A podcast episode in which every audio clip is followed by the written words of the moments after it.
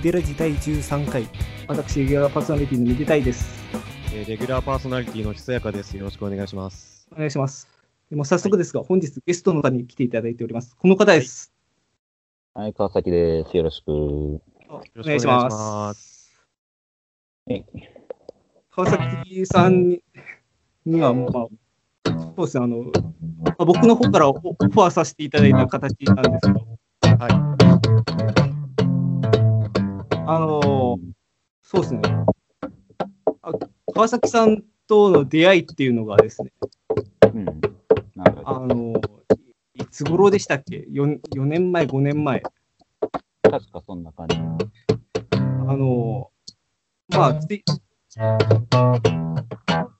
ターで知り合ったんですよね。確か。い。はいはい。あ川崎さんがどういった方かの説明をできれば選手からよあ、そうですねですか？まあ、そうです。ちょっと、あちょっとギター、あれなんですけど、あの、まあ、ギターじゃなくて、もともと出会ったのは、なんか野球なんですよね。確か野球だったはず。なんか、キャッチボールしたんです。うん、はいはいはい。ツイッターで急に誘われて、キャッチボールしないかって言われて、おおうん。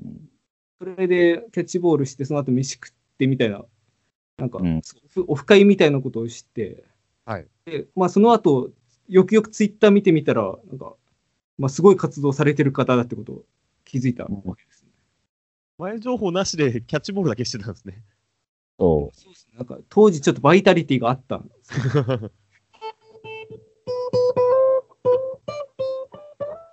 そう。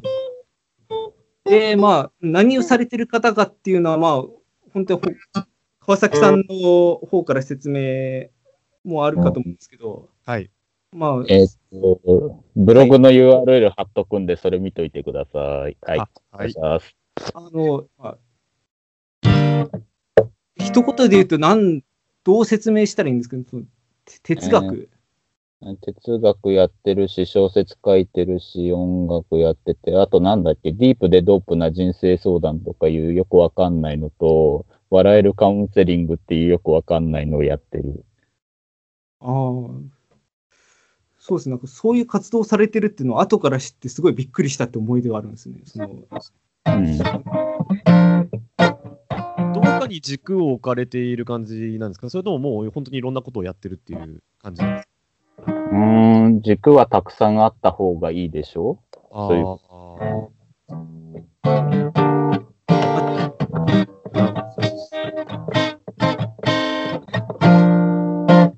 確かにその、い一個に集中し、一個に集中しちゃうとあれですもんね、その、なんか、考え方が多角的にならないというか。あー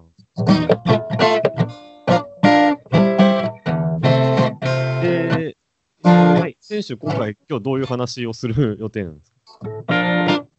そうですね、その、まあ今、今こう、聞いていただいてると、弾いていただいてるのも、あの、まはいあオリジナルで曲を何曲も作られてるってことで、はいはいはい。なんか、そういう、まあ、この番組のコンセプトっていうのが、あれですよ、音楽について話すっていう。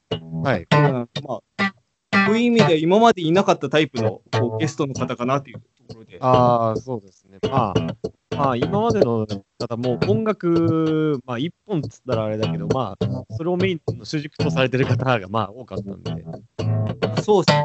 まあ、多角的なお話ができたらっていう話ですかね。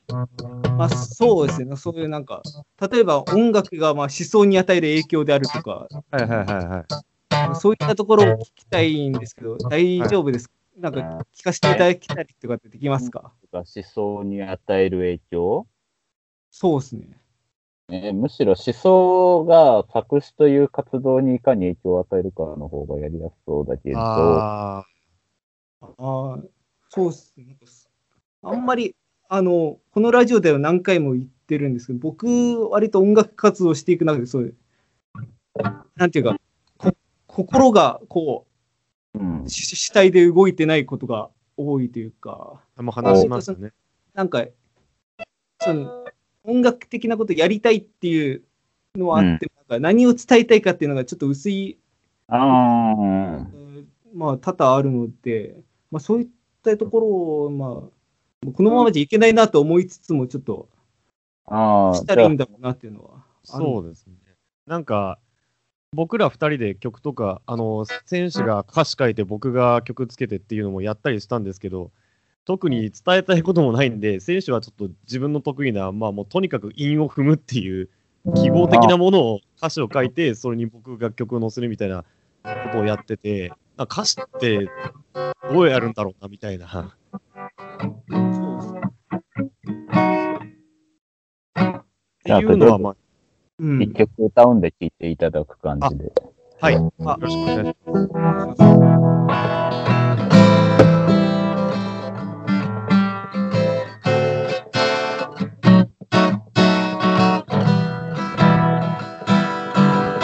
退屈で壊した夜あなたはなぜていたの。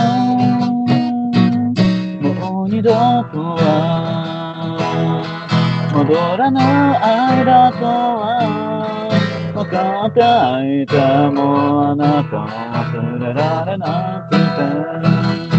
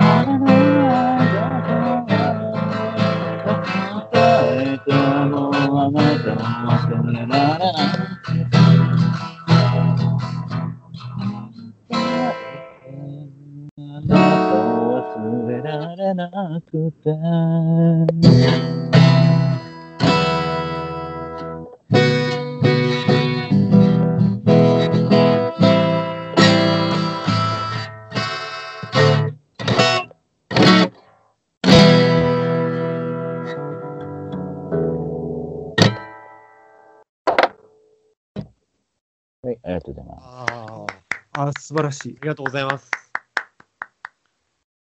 あもううんまあ、この曲も本当に、まあ、オリジナルって言ったらちょっと言い方あれですけど、まあ、本当に作られたわけですもんね。もちろん。っていうか、うん曲作るってギターが弾ければ誰でもできると思ってたのだけれど、そうでもないということを最近知ったっていう。ああそうん。まあ、そうですね。結構ギターやってる人も結構巷にはいらっしゃるけど、うん作曲できるっていう人意外といないですもんね。あじゃあもう、どちらかっていうと、作曲からもう楽器に入っていった感じですか？気づいたらもうやっていたというか。なんだろうな。えーっと、どう入ったっけ？覚えて。いや、ある時から自分の曲作りたいなって思って、で、なんだっけ、どうやったっけ？まあ、で先にメロディー作っちゃうと作詞できねえってことにある時気づいて、はいなるべく同時に作ろうってやって、うん。できない時は作詞だけ全部やってからそこにメロディーを乗せていくというか、乗せるというか拾っていくというか、あやっぱりシートも歌が同時に出るときっていうのもやっぱ、まあ、ベストな状態っていうのがやっぱあるわけですね。うんうんというのも、作詞後からやると歌いづらい曲になることが多くて、あうん。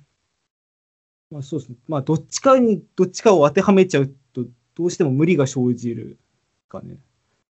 うんいや、例えば、いや、作詞先にやっちゃえば実は楽で、あ歌いやすいそうですね曲にしたいだけだったら、うん。そうなんです。僕は逆にそっちの方が多くて、C 先で、で、曲はもうそれに制限されてる中で、自分のいいのを探すっていうやつなん、やってやっちゃってるんですけど、うんそっちの方が絶対いいと思うんだけど、はい世の中はどうも違うらしいっていう。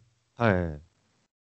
まあそうですね。なんか、例えば、まあ有名ミュージシャンの曲に、例えば、まあアイドルだったり、そういう人が詞つけて、そ自分でうん曲書いてみたいなこと、割とありますもんね。その世の中的には。そう。あでね、それの問題があって、作詞少女っていう本が、えっ、と、大木ひなたって人が書いたやつが出てて、はい。はい。で、あの通りやればまあ大丈夫なんだろうけど、あの方法ちょっとかったるかったから、はい。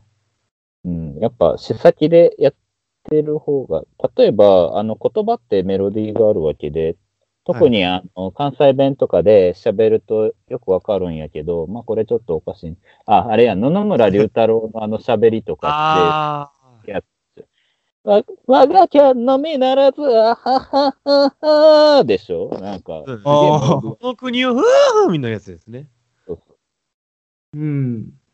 あれ聞いてて、あ、なんだ言葉ってメロディーあるじゃんって。はい。あなんか、あの会見見てて、なんかその考えに至んなかったですね、僕が。ちょっと恥ずかしながら。いや、しょうがない。あの、野々村龍太郎ギターで弾いてみたって動画を見れば、にそれも見ました。うんギターで、あれね、完璧にコピーしてるやつですね。そう、あれ強いでしょ。あれ、最後のチョーキングめっちゃ痺れますね。あれ最高なわけよ。で、はいあれ見て、あ、やっぱ音楽じゃん、会話ってって気づいて、はい会話とか会見とか、豊田真由子様もあれでしょ？あの、すごいメロディアスだしゃべり。このハグ違う相当、あれでしょ？もあそうです。確かに確かに。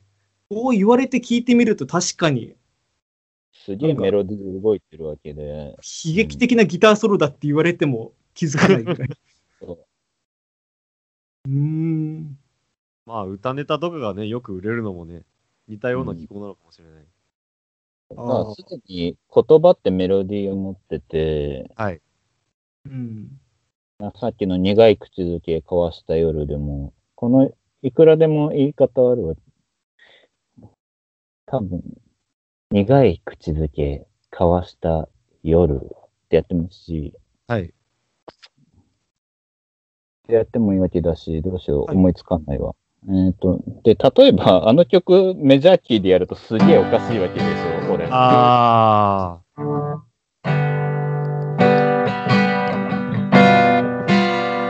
ねもう無理だわって感じ。そうですね。乗らないですね。あこのこのコードにあの歌詞は乗らないですね。うん。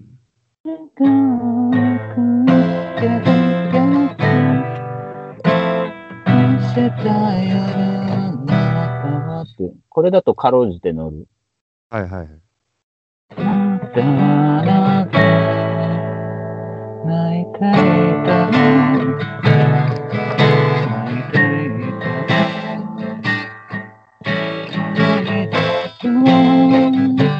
戻らないだとあれどっ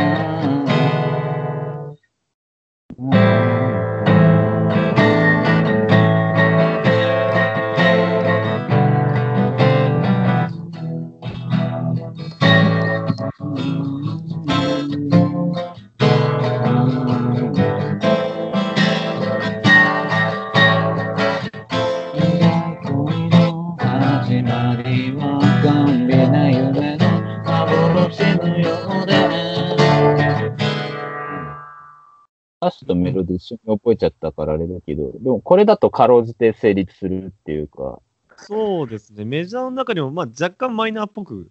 メジャーセブンスを大量にぶち込んでるから。っそうですね。うんうん。うん。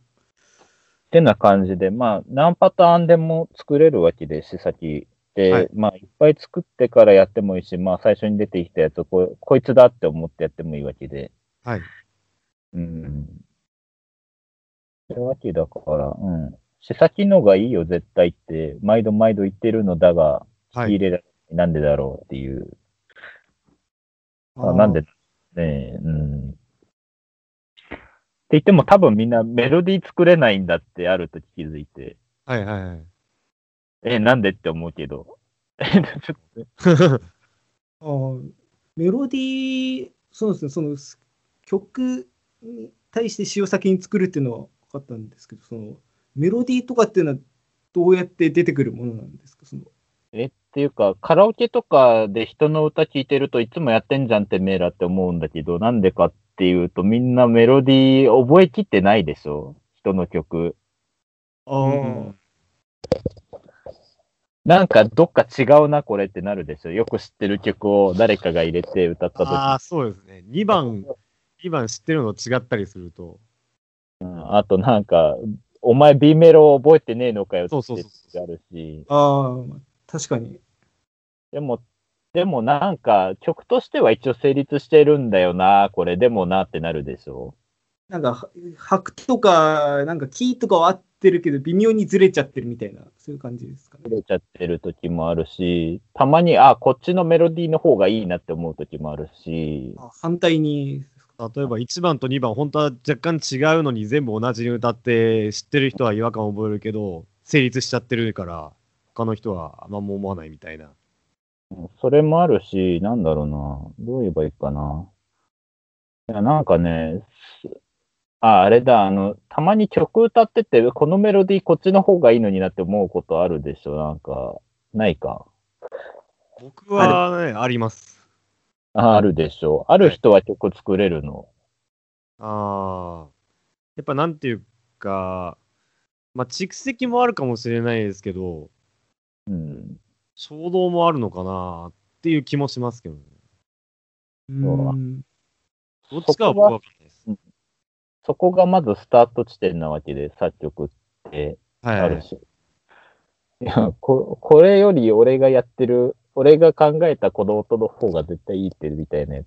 で、なんだろう。で、そのうち全部なんか飽きてくるから、なんか、そうなったらじゃあ最初から店名作れよってなるわけで、じゃあ作りますって作るものであって。あだから一個いいトレーニングがあって、あの、一個の曲、あの、すごい好きな曲リピートでずっと聴き続けて、5時間、6時間ぐらい。はい。もうええねんってタイミングが来るから、その時、じゃあこの曲どうなったら面白いかって考えると、それでまあずメロディーを作るっていうことができると。そうなんか最初からもうゼロから考えるんじゃなくてそういうなんかありものの曲をなんもう聞き込んで、まあ、ここをどう改良していけばいいってところからそういうの始めるっていう。うん、もうなんか、もう既存の方法で無理な人はまずそこからやるしかないよねっていうのがあって。うん。いや別に既存の方法でできる人ってコード適当に鳴らしながら、さあどうしようかなって、明日はきっと晴れるはずと、とかいきなりできるわけで、これなんかしてるけど、まあ、ここまでならせずに、えっ、と。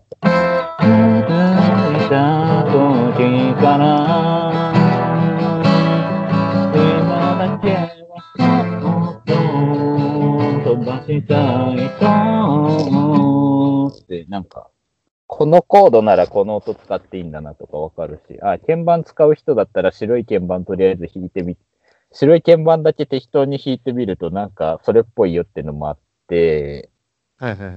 うん。うん。要はコード、要はキーの中の音さえ使えば。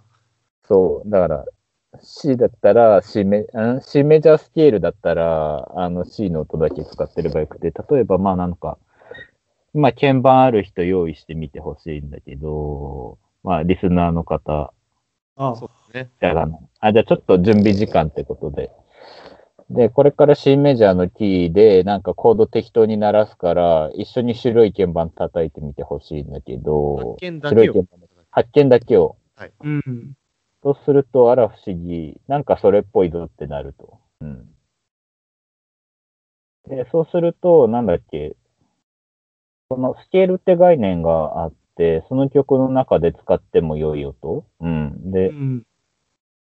その音さえ使ってればどうにでもなるっていうのをまず知ってもらって、で、この中でどう組み合わせるかとかやって、で、まあ、組み合わせる遊びつつまんなくなったら別にそのままメロディー作り始めちゃっていいわけで。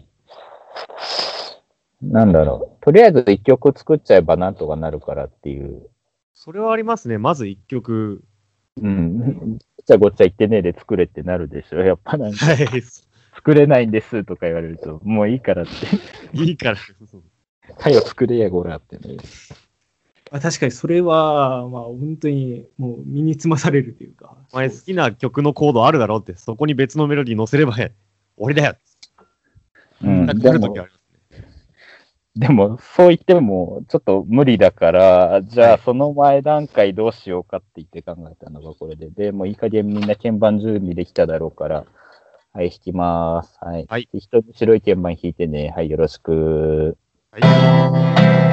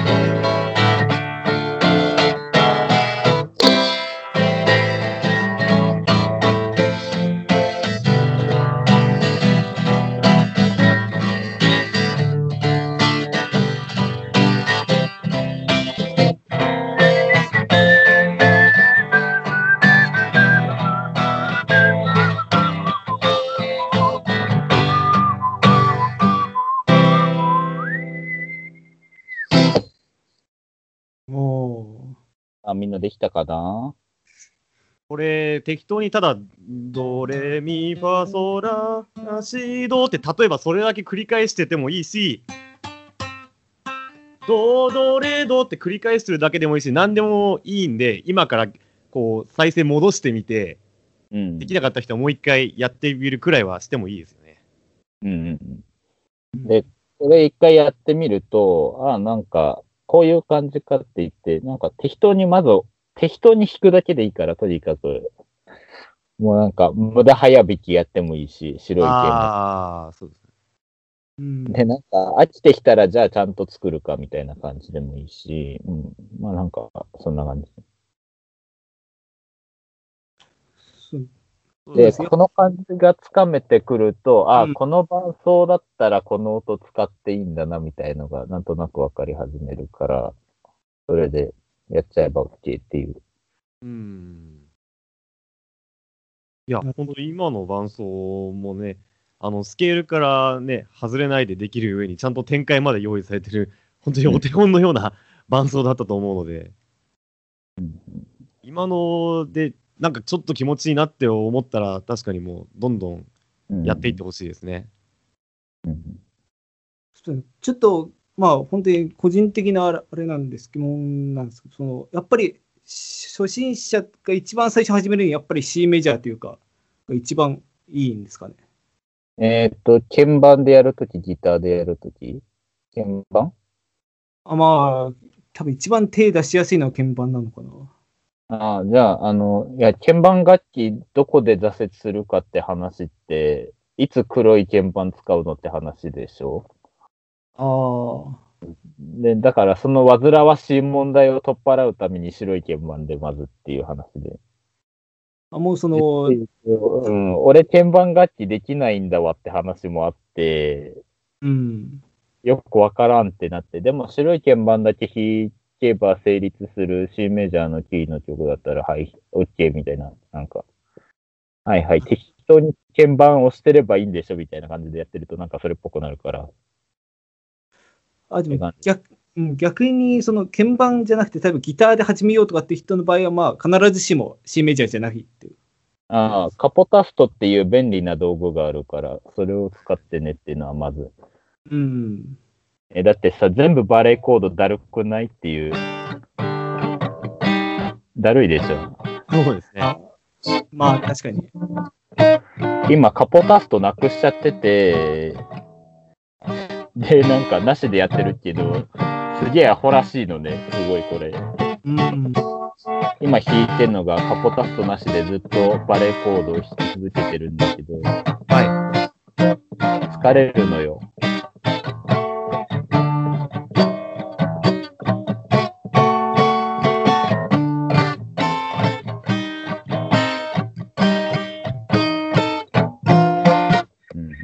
だるいから、初心者は絶対無理だから、つうか疲れるから、うん。あの、初心者のうちから疲れることをやるとみんな挫折してしまうから、い。そうですね。で、あと、あれだ、曲作るためのトレーニングで思い出した。えーっと、なんだっけ、えーっと、あ、そうだ、あの、CD 買うと、なんか、ボーカル入ってない音源ってあるわけで、ああ。カラオケ音源みたいそうカラオケ音源。な。で、うんそれで他の楽器の音聞いてみると、少なくともその音はこの曲の、この伴奏の中で出していい曲なんだってわかるから、ああああ、そういうことですね。なんか、ピアノの音鳴ってたら、そのピアノの音声で出してみて、とかやってると、ああ、この音は出してもいいんだなってなるっていうか。逆にポーンってやって違和感を覚えたら、まあそれは使えないんだなっていう。うんうん。まあ、シンセサイザーとか、ベース、あ、ベース聞くのいいかも。うん。ああ、そうですね。えっ、と。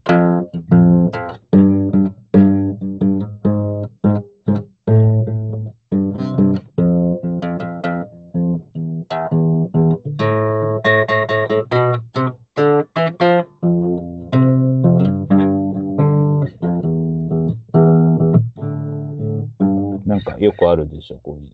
はい。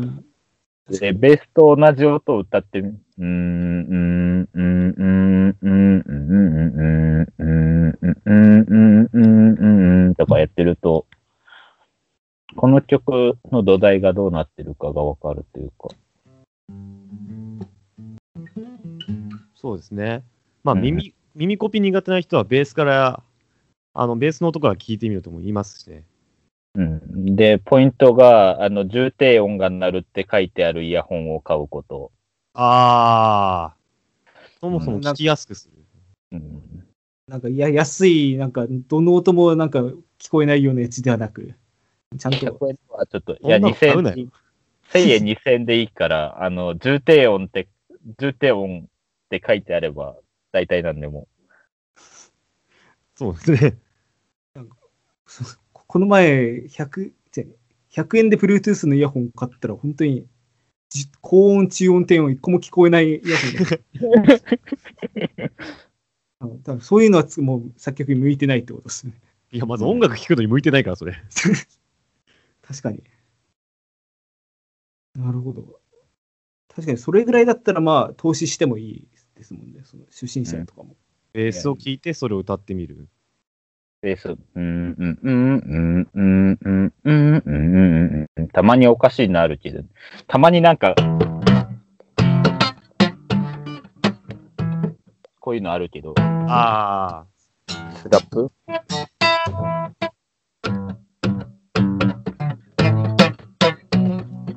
こういうのはちょっと歌いづらい。うんうんうんうんうんうんうんうんとか、こういうのじゃなくて、なんか、乗ったり、あの、あんま動かないやつでやってみてもいいし。で、あと、そうだ、思い出した。えっ、と、作詞と作曲いきなり同時にやれてても無理ゲーだから、はい。ちょっと簡単な手段として、あの、どうしようかな。ギタリスト向けだ、まあいいや、鍵盤でも何でも、コード鳴らしながら弾ける人は、適当にコード鳴らしながら歌ってみるとか、あと、まあなんだろう、楽器できない人もカラオケボックス行って、えっ、と、なんだろう、えっ、と、なんか、なんとなく知ってる曲流しながら、デタラメ英語でなんか、よくわかんないメロディーの曲を歌ってみると、面白いかも。録音しながらやると。で、えーあで、録音しながら聞いて、あれ？これあれじゃんってなったら、もうそれ採用でいいっていうか。うんそうですね。なんじゃあちょっと、デタラメ英語で適当に歌いながら、なんか、よく、その辺にありそうな曲作るっていうのを今やるんで、よろしく。おうどうしようかな。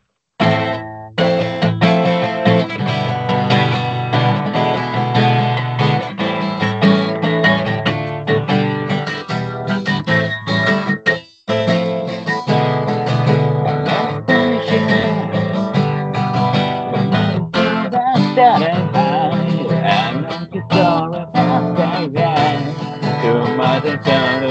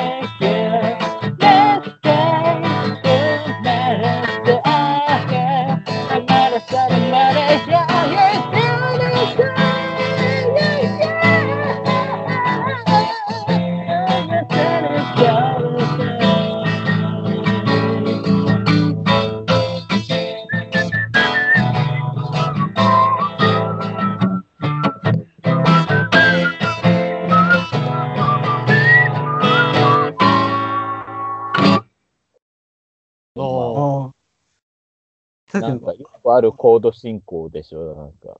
はい。ありそうっていうか、なんかそうこんなバンド本当になんかあったような気がする。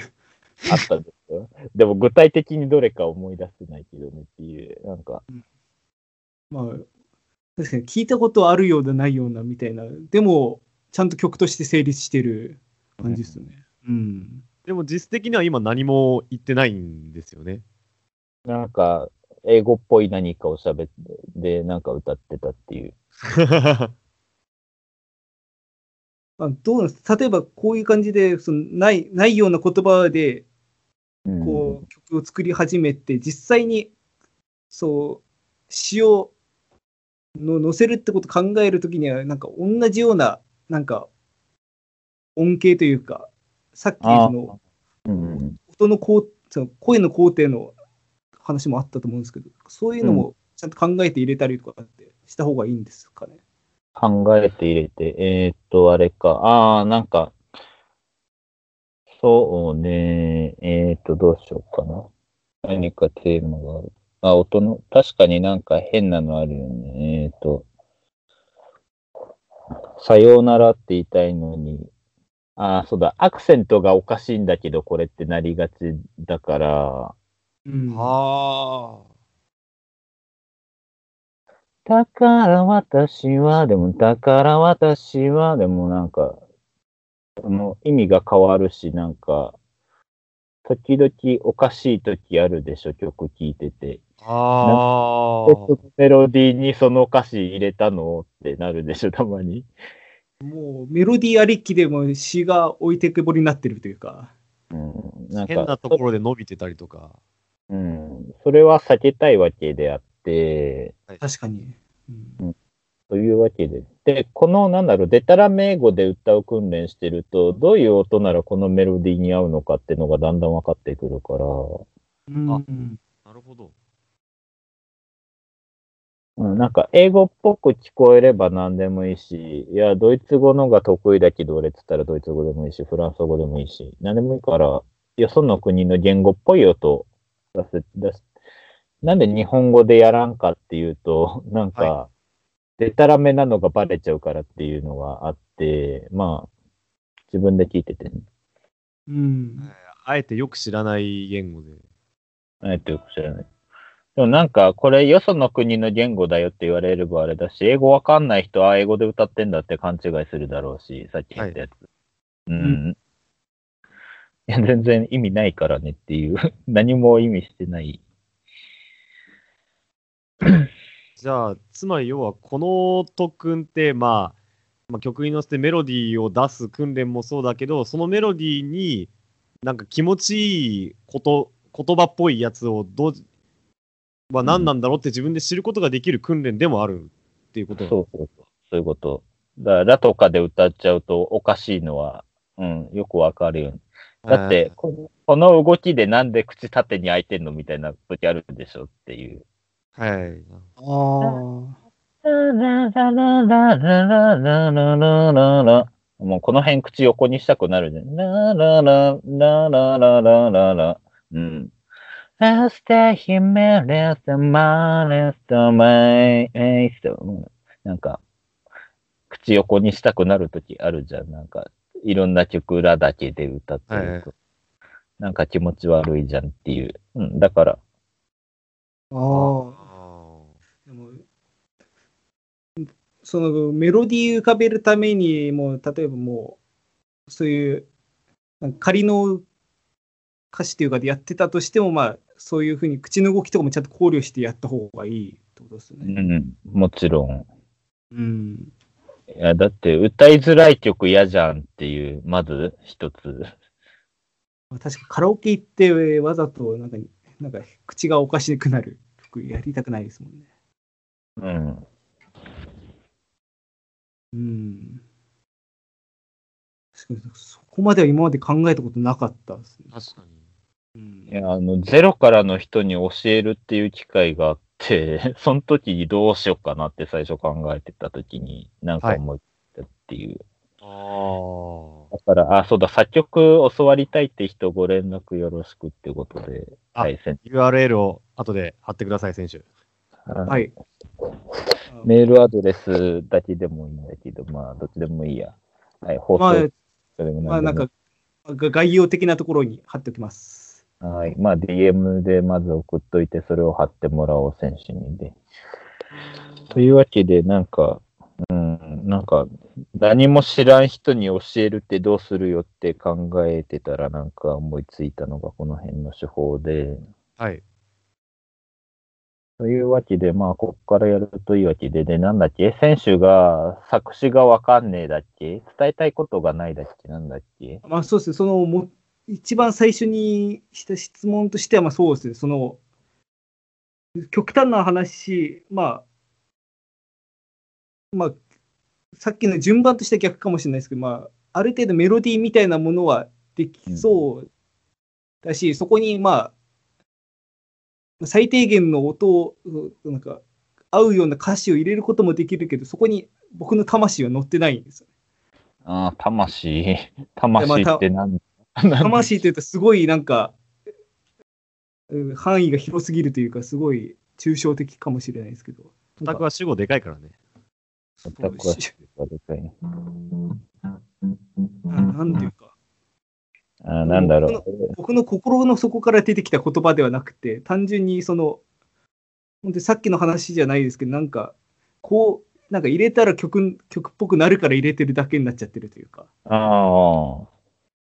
なんだっけ、さっき歌った苦い口づけって曲は、はいえあれ何感じたって選手に聞いてみたらどう返ってくるか気になるから、どう感じた？あれ。いや、難しい質問ですね。うん。どう感じたっつうか、何が語られていたあの中で。まあ、そうですね。まあ、額面通り受け取るならそういう、まあ、その通りなんですけど、それ説明になってないから。多分感受性が死んでるんですよ、僕。えああ、なるほど。えうんえーっと、じゃあ、えーっと、うん、なるほどね。まあ、あの曲、要するになんか、えーっと、タバコを吸ってる女と恋愛して、なんか、どっか行っちゃったんだけど、その人のことがまだ好きで、どうのこうのどうのこうのっていう、なんかそういうめんどくさい曲なんだけど、う。ん。あらあらすじとしてはというか、あれとしては、うん、ね、この曲で何を伝えたいかって言われても、いや、別にありませんなんだけど、実を言うとね。ああ、そうなんですね。まあ、なんか、恋愛って面白いよね。過去、ひどい目に遭うけど、みたいなのはあるけど。まあ、と言いつつ、作った当時、タバコ吸う女と恋愛したことはなかったぞっていうのもありつつ、うん。いや、もうタイプ的には、まあ、自分の実体験とか、そういうもので作られたわけじゃなくて、まあ、ある程度ストーリーを作って、うんうんうんそれで作られた曲っていうことです。うん。うん。なんとなくいい感じの状況だなって見ていて、っていうか。なるほど。で、伝えたいこととかあると、なんか、うざったいなって思う人もいるわけで、うん。あ逆に、逆に。逆にというか、まあ、僕はなんかそれがあった方がいいのかなと思って、ちょっとこういう質問したんですけど、あ逆にない方が。えーだって、生き物係の曲とか、特に何も主張してないでしょ、あれ。勝手に意味を聞く人が載せられるから良いわけであって。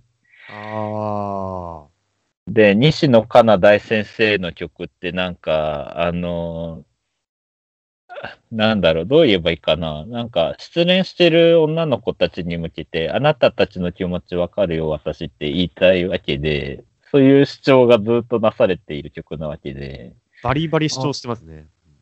バリバリ主張してでね、もうなんか、ああいう経験ない男たちが聞くと、え、何を言ってんだ、こいつはってなるわけで、うん、っていう、あだからもうその刺さる範囲が極端に絞られるっていうことですかね。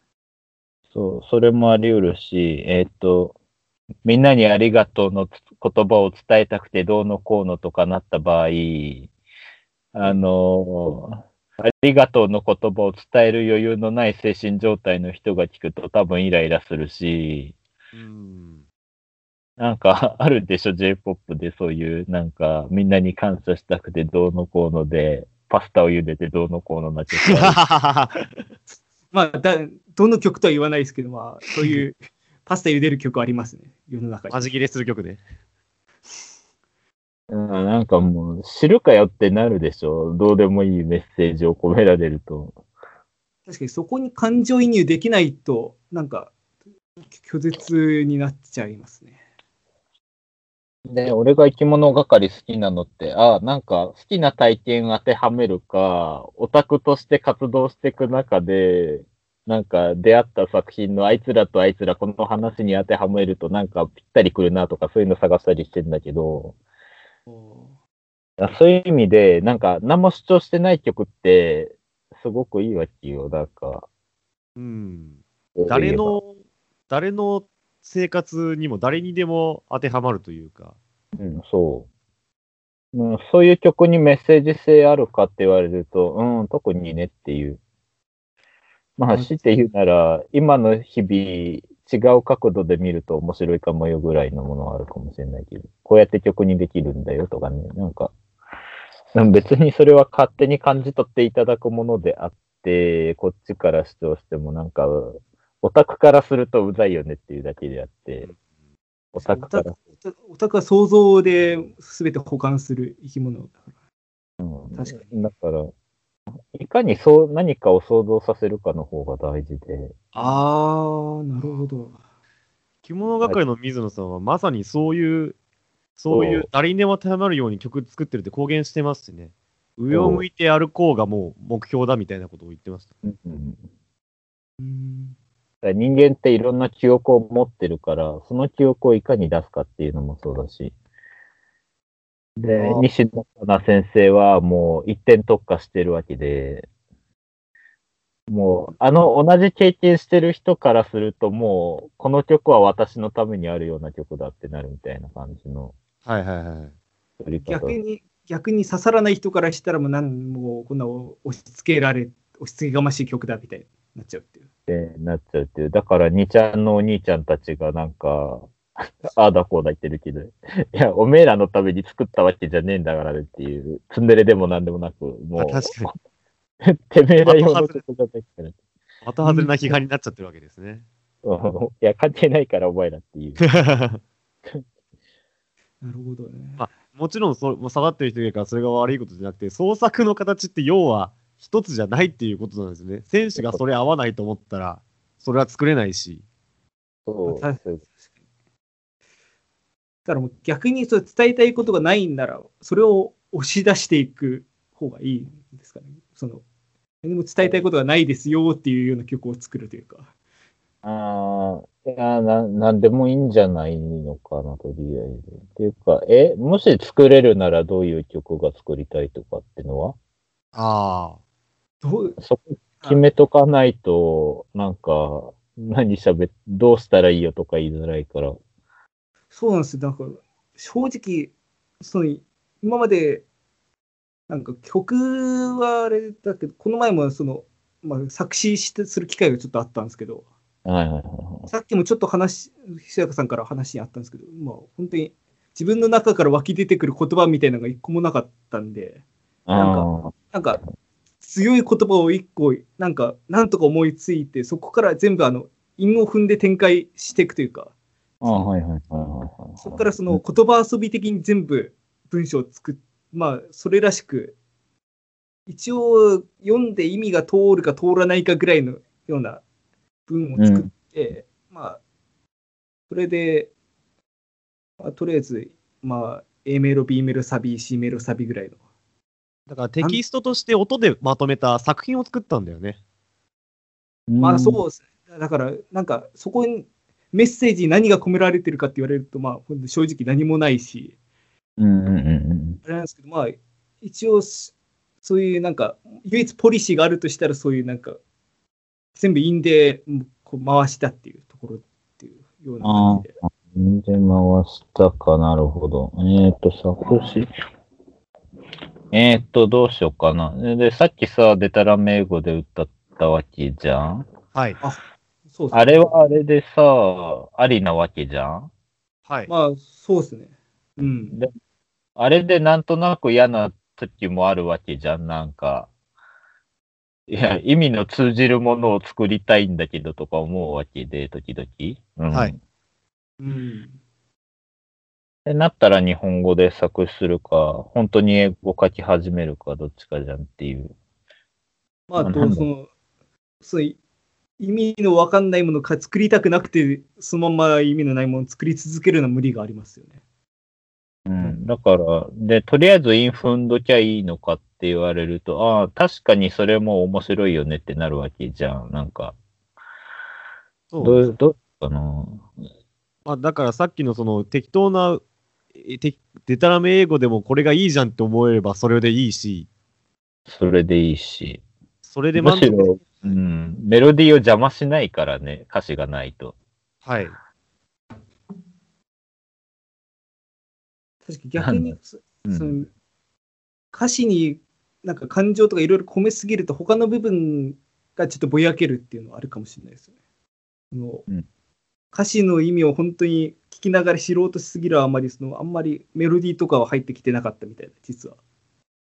そう、いや、だから、あの、椎名林檎姉貴がさ、あの、本当は歌詞のない音楽やりたいって言ってて、それかあー歌のない音楽、みんな歌しか聴いてくんねえからって言って、あーって、そうよねって、なって、確かにそうだわって。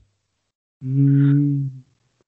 だから、結局、いや、どこ聴かせたいのってのもあるし、音楽でそもそも何がしたいのかもあるし、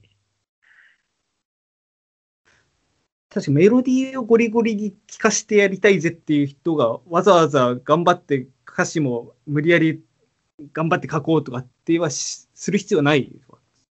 する必要ないっていうか、メロディー聴かせたい人は、なんかギターとド、あ、じゃない、ベースとドラムに適当に弾いてて、つって適当に弾かせてギターソロをピロピロやるはずで、ああ。それかもう鍵盤で一人で音楽やるか。うん。だってメロディー楽器じゃん、鍵盤って。ギターもソロとか弾けば、だって歌が入った時点でみんな歌詞聴き始めちゃうから困るでしょっていう。メロディーを聴かせたい人はですね。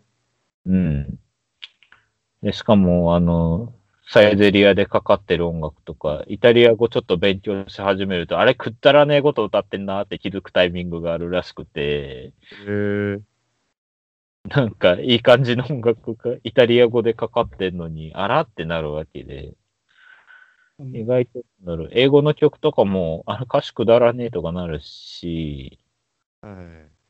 だあの、この中にアンチ西野カナの人がいたら、会いたくて会いたくてって曲、口笛で吹いてみると、メロディー覚えてたら、それかなんだろう、海外の人が英語で歌ってるやつあったら、あの、英語とかフランス語でも何でもいいんだけど、あのメロディーだけを聞くチャンスをどうにか作って聞いてみると、あれ意外といい曲じゃねってなるから、多分、メロディーあの曲。なんならそれに違う歌詞つけてみなよってなるし、はい。うん まあ結局文句あんならてめえが作れって話であり、創作ってそうだから、確かにね、こいつこんな曲ばっか書いてるって批判するのはもう完全お門違いですよね。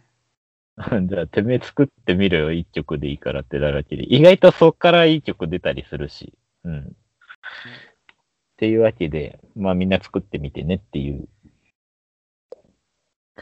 だか、ら、だ歌詞が気に入らねえ曲とりあえず一個出して、それに違う歌詞乗せて歌ってみっていう、そういう。ああ。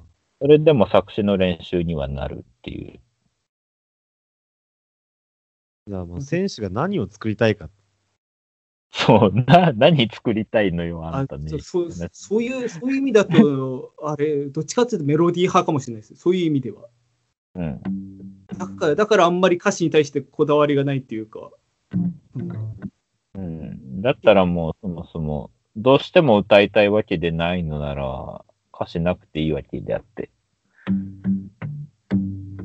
あそうでも、歌物作りたいならデタラメ英語でもいいし、いや、これ何語でもないんでって言えば話は済むし、はい。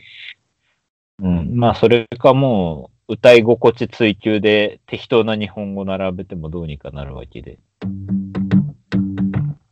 だったね。はいうん。うん意味が通ってなければないほど、勝手に人は意味を追求し始めるし。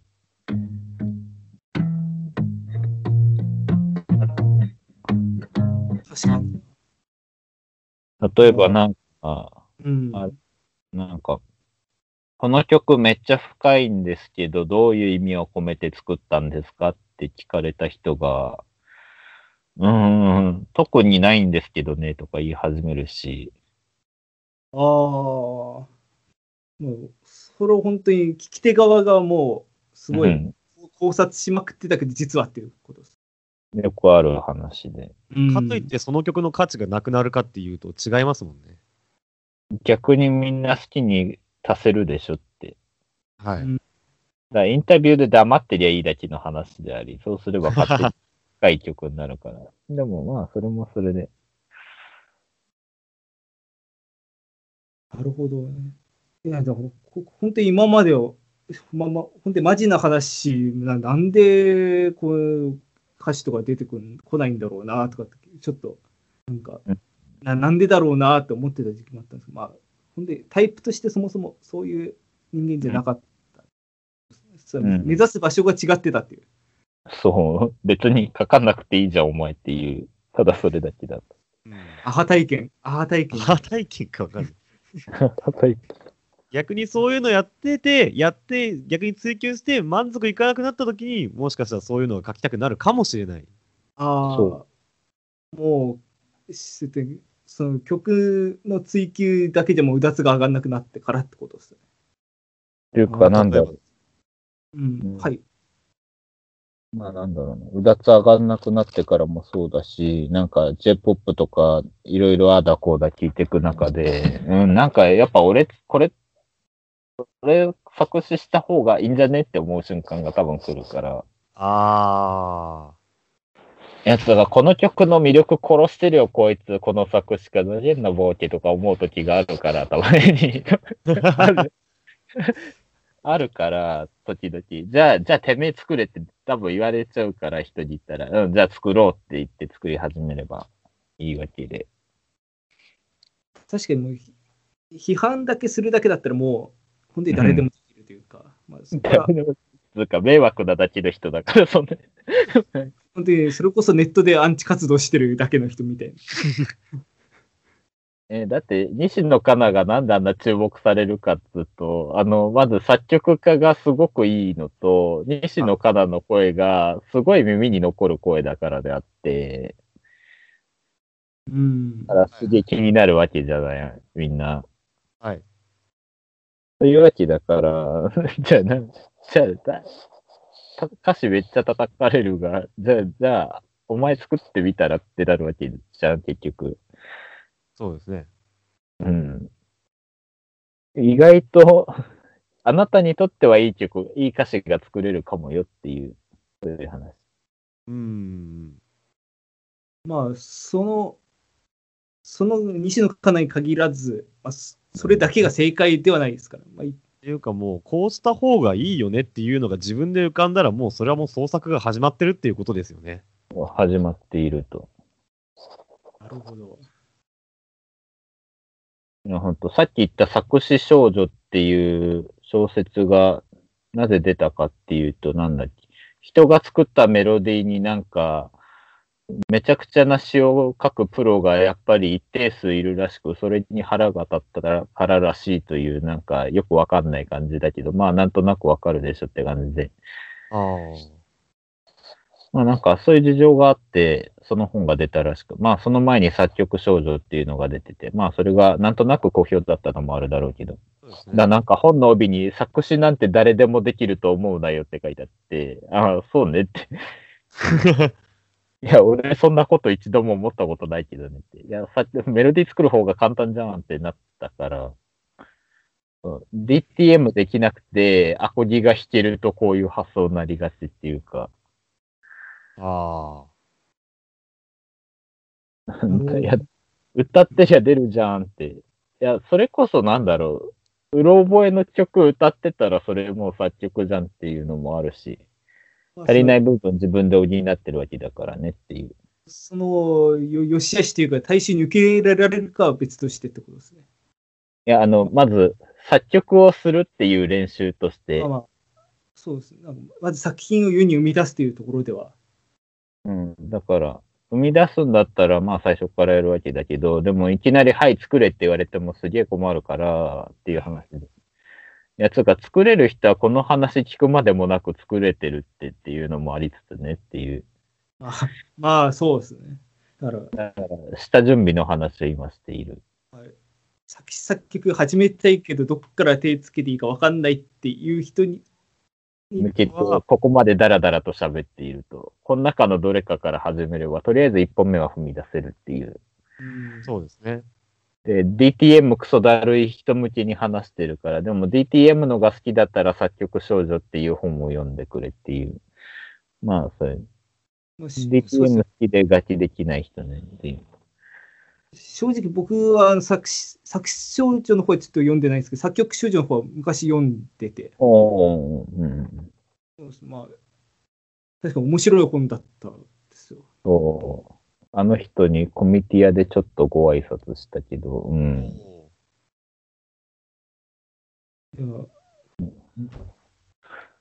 まあ、そういうわけでね。えーと、で、で、その、作曲少女、作詞少女には載ってないというか、その手法に軽く喧嘩を売ってる手法をここでダラダラと喋ってきたわけだが、で、えーと、あとは、えーと、で、自分の中から言葉を出すだっけ？うん。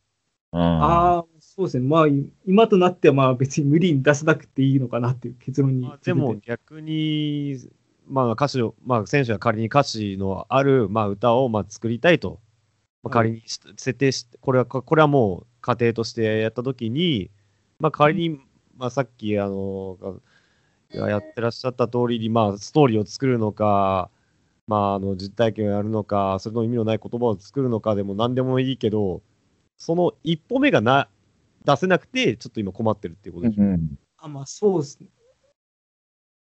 まあその、どっちの方向に歩いていくかっていうところっていうのもそうだし、その、いざ作り始めるぞっていう時のその最初の一言っていうか、ああ、えーっとね、まあ多分一番伝えたいメッセージは自分で伝えたい言葉が特に存在しないっていうそのテーマ自体だろうし、一番困ってること。確かにい。や、なんか今時の若者にありがちじゃない？なんか 自分の本当の気持ちがわからなくてどうたらこうたら、よく J-POP であるでしょみたいな。あります。まあそれ、それ書けばいいんじゃない？よくあるけどさ、みたいな。その辺に行って。まあ、まあ、題材としてめっちゃ出しをメタになっちゃうけど、まあ、それでも、まあ、それでも一曲は、一曲ぐらいは、いけそうですよね。うん。ていうか、めたい方が楽しいんだって。うん。めたい。確かに。かもしれない。うん。まあ、とりあえずやってみたらいいわけで、できるなら。確かに。歌詞ができないっていうのも一つ自分の意意見というか、うん。自分が表現できることかもしれないです。歌詞ができないってそのまま言っちゃうとあれだから、なんだろう。自分の言葉を誰かに伝えられないっていうのもそれに当てはまるし、ああ。で、そうなると、あの、目開くそう女がなんかうだうだうだうだ言ってか、あの、好きな人に告白できないっていう話とちょっと共通項が出てくるわけで、ここのこの感覚をどう伝えていいのかみたいな、うだうだうだうだやってるわけでしょ、常に。はいだからちょっと一個メタに見ると、一個メタに見てから下に降りてみると、こういうことができるわけで。ああ、なるほど。だメタにしてみると、あ、隣のあの問題と近い話だったんだってわかるっていうか。うーん。え今正直ちょっとマジマジで感銘受けてたから、ちょっとあれなんですけど。はいはいなるほどね。で、今度逆に、あの、別れの言葉を伝えたいけれど、どう言っていいかなって人もそういうのと同じ話になるし。うん。ああ、そっか。なるほどね。こいつクビにしないとこの会社回んねえからどうしようかな、どうやって辞めさせようかな、もう似たような話だし。っていうの。確かにそこ、そこを似たような話っていうふうになんか思思えるような、なんていうかうん感覚、感覚ですね。なんか感覚。だから一個メタに言えばいいわけ。うん。問題は一個メタに見ると何かっていう。だからさっきの歌詞が書けないってどういうことかっていうと。あ伝えたいテーマがないっていうのもそうだし、伝えられないっていう、この、伝えられないでしょっていう話だから。うん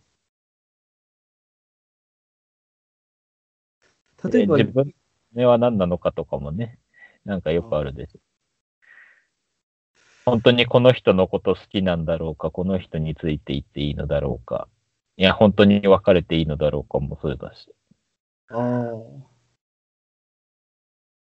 確かに今までの僕だったら、例えばうん物事伝えられないだったら、伝えられないで、なんかい適当に韻踏んで、えなんかうん物事人に伝えられない、そのまま進める駆け足とか、うんうんうん。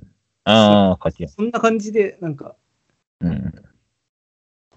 なんか伝えたいことなんてないとか、なんてなんね。うん、踏んでるね。うんなんかそういう感じでなんか進めていって、なんか気づいたらとりあえず一文ができてたみたいな感じだけ、だけを武器に作ってたんですけど、うん。確かにそういうなんか、どういう話題の関連性があるかとかっていうのをメタで見れると、だいぶ世界が広がりますよね。だで、だんだんメタで見ていくうちに何やってたか分かんなくなるから、紙に書いていけばいいわけで。うん。あちょっと原点に立ち返るようなポイントを作る。書けば忘れようがないから。うん。だあれもともと何の話してたっけに最終的になるから、だから書かないといけない。何やってたか分かんないから。で書いてると、あこの話って、ああ、こういう話と関連性があったんだってなるわけで。ああ、なるほど。本当に勉強に、勉強になりました。次元を変えて見てみることで。そうあなるほど。うん。ちなみになんか構成とか考えたりします？例えばサビにやっぱこう山を持ってこようとか、ああ、いやー、どう別それとも自然にそうなっちゃってるたりするとか。例えば苦い口づけってあれ、実は B メロのメロディーを聴かせたいだけだったりするし、あ B メロ途中歌詞忘れてるからその場で作ってるからちょっと日本語がおかしいっていうね。なんか、もう一回聞いてみると、あ、なんか変な歌詞で歌ってるってなるわけで。あ、ああ、それは本当はメロディーがし、あの、カナダの中では手動でなってるから。そう。実はねっていう。いや、でもまあ、即興で作れるから忘れても安心っていうのもありつつ、でもちょっとおかしいけど。ライブだったら大丈夫だし。はい山って勝手にできるけど、まあ、作詞少女を読んでみると、その曲のパワースポット先に決めちまえとか言ってるけど、まあ、どっちでもいいよ。うん。うん。だからここ山にしようとか、B メロのあそこのあの単語は、とりあえずみんなに聞いてほしいかなっていうのが、これ曲一回聞いて覚えてられる場所って2、3箇所ぐらいしかないわけで。はいうん確かに。うん。だからうん。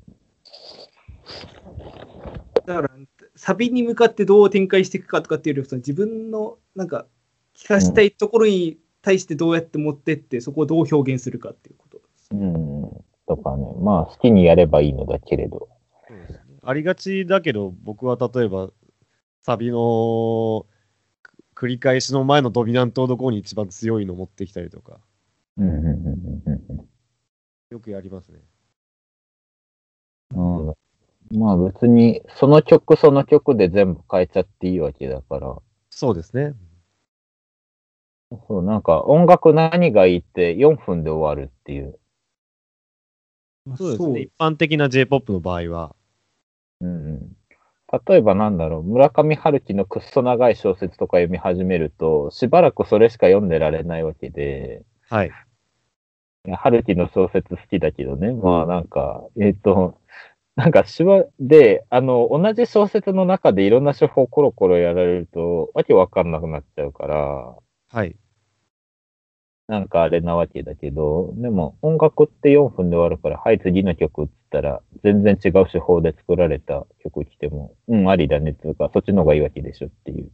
はい。ああ。確かに。小説で、やれやれ、僕はマールボロに火をつけたとかやった、あの、20ページ頃ぐ、20ページ後とかに、あれ？私の口紅がないわとか言われても困るわけで、そうです。全然違いますね。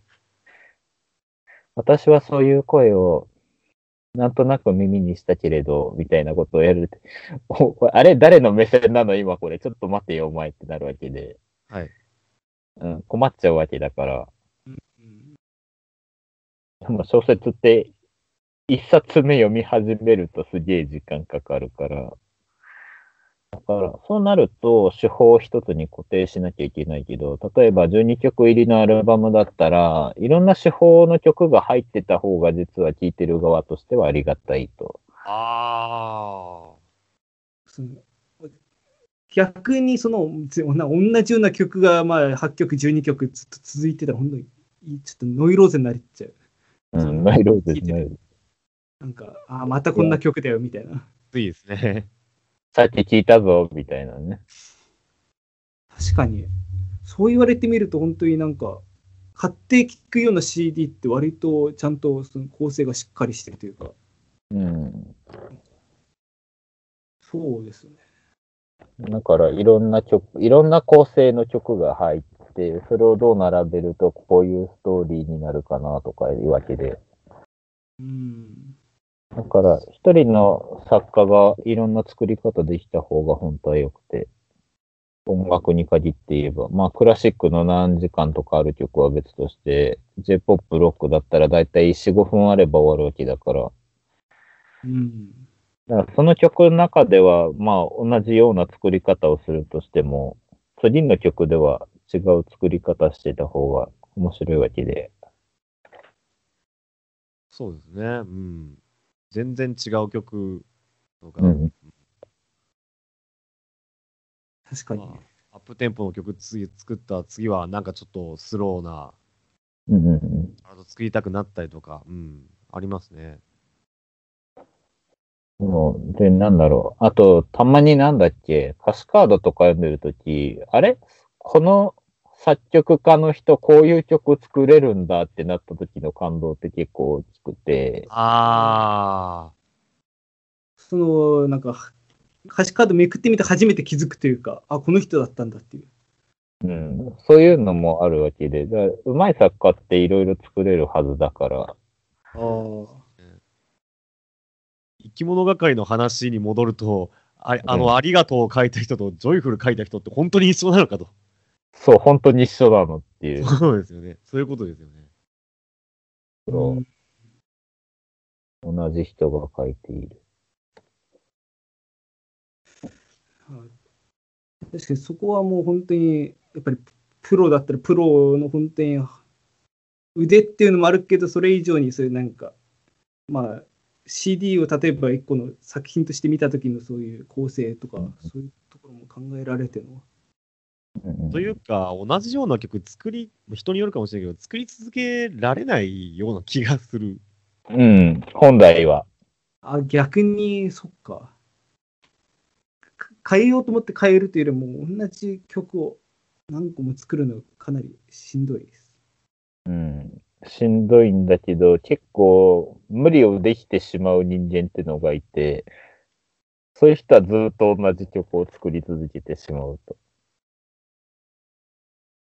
そうですね。西野カナしかり、まあ、愛子もそのタイプかな。うん。でも、二人ともそれでいいんだよねって話もあり。そう、そうです、そうです。まあ、そのそこもやっぱりその聞き手がそういうのを求めてるからっていうのは大きいのかなっていう。うんいやだって、プロの作品に、そのプロの作家らしさって別にどうだっていいわけであって、あーある意味ではねっていうか、っていうとまたどっかに喧嘩売ってるわけだが。いや、なんか、いや、だって、だってさ、寿司屋行ってさ、なんかオリジナリティ、あ、寿司屋に限らなくていいや、料理屋行ってオリジナリティに溢れすぎてて何がしたいんだかわかんない料理出されてもすげえ嫌なわけであって、ああ。なんかた寿司だともうなんか炙った上になんかいろんなものを乗せてみたいなとか。ああ、それもあり得るけど。まあなんかこういうのひ好きな人もいるかもしれないから一応メニューには書いておくよぐらいだったらいいけど、それをメインメニューにされると、おいこら待てやってなるわけで。確かにそのマグロとか、うんサーモンとかそういうのがあってのカリフカリフォルニアロール。そう、マグロを食わせろってまずなるわけで。しかもイタリアンレストランでいきなりマグロの刺身出てこられても今度は困っちゃうし。そこまあ、そのもの自体はいいものなんだけど、ここじゃないっていう。ごめん、そのつもりでこの店来てないよってなるでしょっていう。確かに。まあ美味しかったらいいんだけど、うん。うんまあ、美味しかったけど、ね、まあ、本当にここイタリアンだったのかな、みたいな。とかね、なり得ちゃうから。確かに。だから結局、うん、まあなんか、プロフェッショナルを受賞するんであったら別にお客が望んでるものを淡々と出してればいいだけであって。ああ、そうですね。でも、なんだろう、プロかどうかどうでもいいから自分は芸術家だって言い張るんだったら、うん、じゃああなたが好きなものを作って、それがたまたま売れるといいねぐらいの話であって、うん。なるほど。まあ、どうするかはお好きにどうぞっていうか、でも好きなものどうせオタクっていっぱいあるから、いろんな曲作れちゃうわけじゃない、結局。はい。まあ、確かに。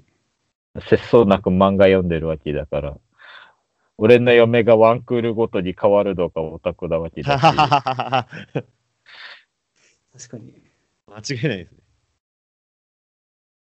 なんか、いや、お前好み暗い女じゃなかったのとか、いやいやいやってなるわけでしょ。いや、それと一緒で、だからなんか、せ節操なく暗い曲も明るい曲も作ればいいわけだし。あなんか、楽曲ってある意味二次元嫁みたいなもんかなっていう。おだから。で、なんか、社会情勢が示すように、最近なんか暗い曲が減ってるのはみんなそういうの聞いてる余裕がないからっていうのもよくわかって、ー。はい。ああ、なるほど。だからこれを漫画タイムキララ現象と勝手に名付けたわけだが、漫画タイムキラー現象。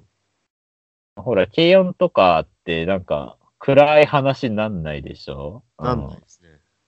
うん。うん。だからもう暗い話やめてくれって人が増えちゃったから、あせめて創作物だけはユートピアでいてほしいと。おお前ら大丈夫って思うけど、あ。キララタイム以降の創作が全て明るくなったかのように、音楽にもそうなっちゃってるっていう。いやまあね。で、そんな中現れたのがやがて君になるだからぜひ見るように。はい、よろしく。あれはいいぞ。あの、と到達地点がどこなんだかよくわかんないのがとてもいい。いえーやもう本当最近ツイッターでやがて君になるの話が5割を超えてるはずだから。ツイートも、もうだってすごいもん、この漫画。まあ、漫画もアニメも。そうです。ああ、そっか。二次元嫁っていう発想は確かに面白いね。好きなものいいっぱいあるはずですもんね。そう。ちなみに、やがて君になるは、嫁にしたくなるような子が出てこないのが最高。そうなんですか。純粋に女の、女と女の話として見られるから。ああ。いや、だって、めんどくさいんだもん、みんな。とりあえず。あ、めんどくさい女がめんどくさい女を刺激してるのがいて。あ、こんなのあったんだ、この子とか言ってずっと見てられるから。へえ。と言って紹介してもなんか、うん、いまいちだったとか言う人いるし、まあそこは好みの問題だから仕方ない。まあデスメタルみたいなもんだからな、ある種、しょうがない。なるほまあまあ、そこもオタクのキャッチャー見て収まるかどうかっていうと。オタクの、うん、それどころじゃねえ人には刺さらないし、それどころじゃね なるほど。うんちょっと本当になんか今日、そうですね。まあ、今回ちょっとお話聞かせていただいて、本当になんか、ちょっとマジマジな話、ちょっとなんか考え方を、ちょっと、え。うん。いや、僕も本当に参考に。なんか創作を試みる人、今やってる途中の人、ものすごくいい話をお聞きがいただけたんじゃないかなと。うん、おそらくは。まあ直接教わりに来てくれてもいいし。うん、そうすると俺が儲かる。あす いや、すいません。お貴重なお話、本当にありがとうございます。どうも。えちょっと最後にあ、うん、あ、他に聞きたいことない、大丈夫？最後で大丈夫？あ、そうですね。ちょっと、こん今回はちょっと今、今いただいたことをこう、吸収するのに、なんか精一杯みたいなところあるんで、ままた機会があればって感じです。あまた機会があれば。はい。あはい最後に、あの、もし宣伝とか伝えたいこと等あれば、えっ、と、宣伝は、はい、こういう音楽の話をうだうだと、えっ、と、やり取りしたい方は、まあ、メールしてくださいっていうのと、まあ、なんだろう、ディープでドープな人生相談ということで、なんだろう、えっ、と、なんか、やたらめったらと深い話をしたいけど、そういう相手がいない人は、まあ、そういうのやってみて、なんか、まあ、そういう人生相談を受けたい人もそうだし、あと、なんだろう、笑えるカウンセリングってなんでつけたかっていうと、日常生活で笑うことがない人って危ないから、そういう人向けのカウンセリングやってるよっていう、ただそれだけっていう。で、あと告知は小説書いてるから暇な人は読んでねっていう話で、まあネットで無料で読めるよっていう。えーと、で、あとは、えー告知？何あるかなと。うーん、まあなんか、あとは公的なサイトみたいなのがある感じですか？それとも、ツイッターとかからいろいろ飛べる感じですかね。ツイッターとブログで、で、そして最近やってる音楽はあんまり音源がないっていう。あ、でもなんか今年2、3本はあげたか。さっきや、なんかその場で日本語作詞をしたらこうなるよみたいな、なんかぐっちゃぐちゃなやつを作ったけど、一応意味は通るぐらいの。でも、でももし、まあ、こう聞いていただいている方でも興味があれば、ぜひ、まあ、リンク等貼っておくんで、ぜひご覧いただければと思います。はい。はい。では、一応、第14回この辺りで終わろうと思うんで、まあ、一応、まあ、普段やってる、うんせんなんか、宣伝文句だけ。あ、あのメデラジ自体の宣伝ですね。すみません。あ、そうですね。えーメデラジの感想等は、ハッシュタグメデラジで、えーメデがひらがな、あラジが カタカナで、えーツイートお願いします。また、えーメールの方でも、えー感想等を受け付けております。えーめでたいアットマーク LPRZ.xyz、めでたいアットマーク LPRZ.xyz です。はい。で、えー今回のラジオの中でももう何回か話しました、僕と選手が、えー作った、えーと、このラジオのテーマソング、テレパシーという曲、あの、まあ、選手が韻を踏んで僕が曲をつけた曲が、まあ、各種配信サイト、Apple Music や Spotify などでえー聴けますので、えーぜひ、えー興味のある方は聞いてみてください。はい。はい。川崎さん、本日は本当にありがとうございました。はい、ありがとうございました。えーここまでのお相手は、私、ひそやかと、めでたいと、川崎の提供でお送りいたしました。ありがとうございましたありがとうご。ざいました。ありがとうございました。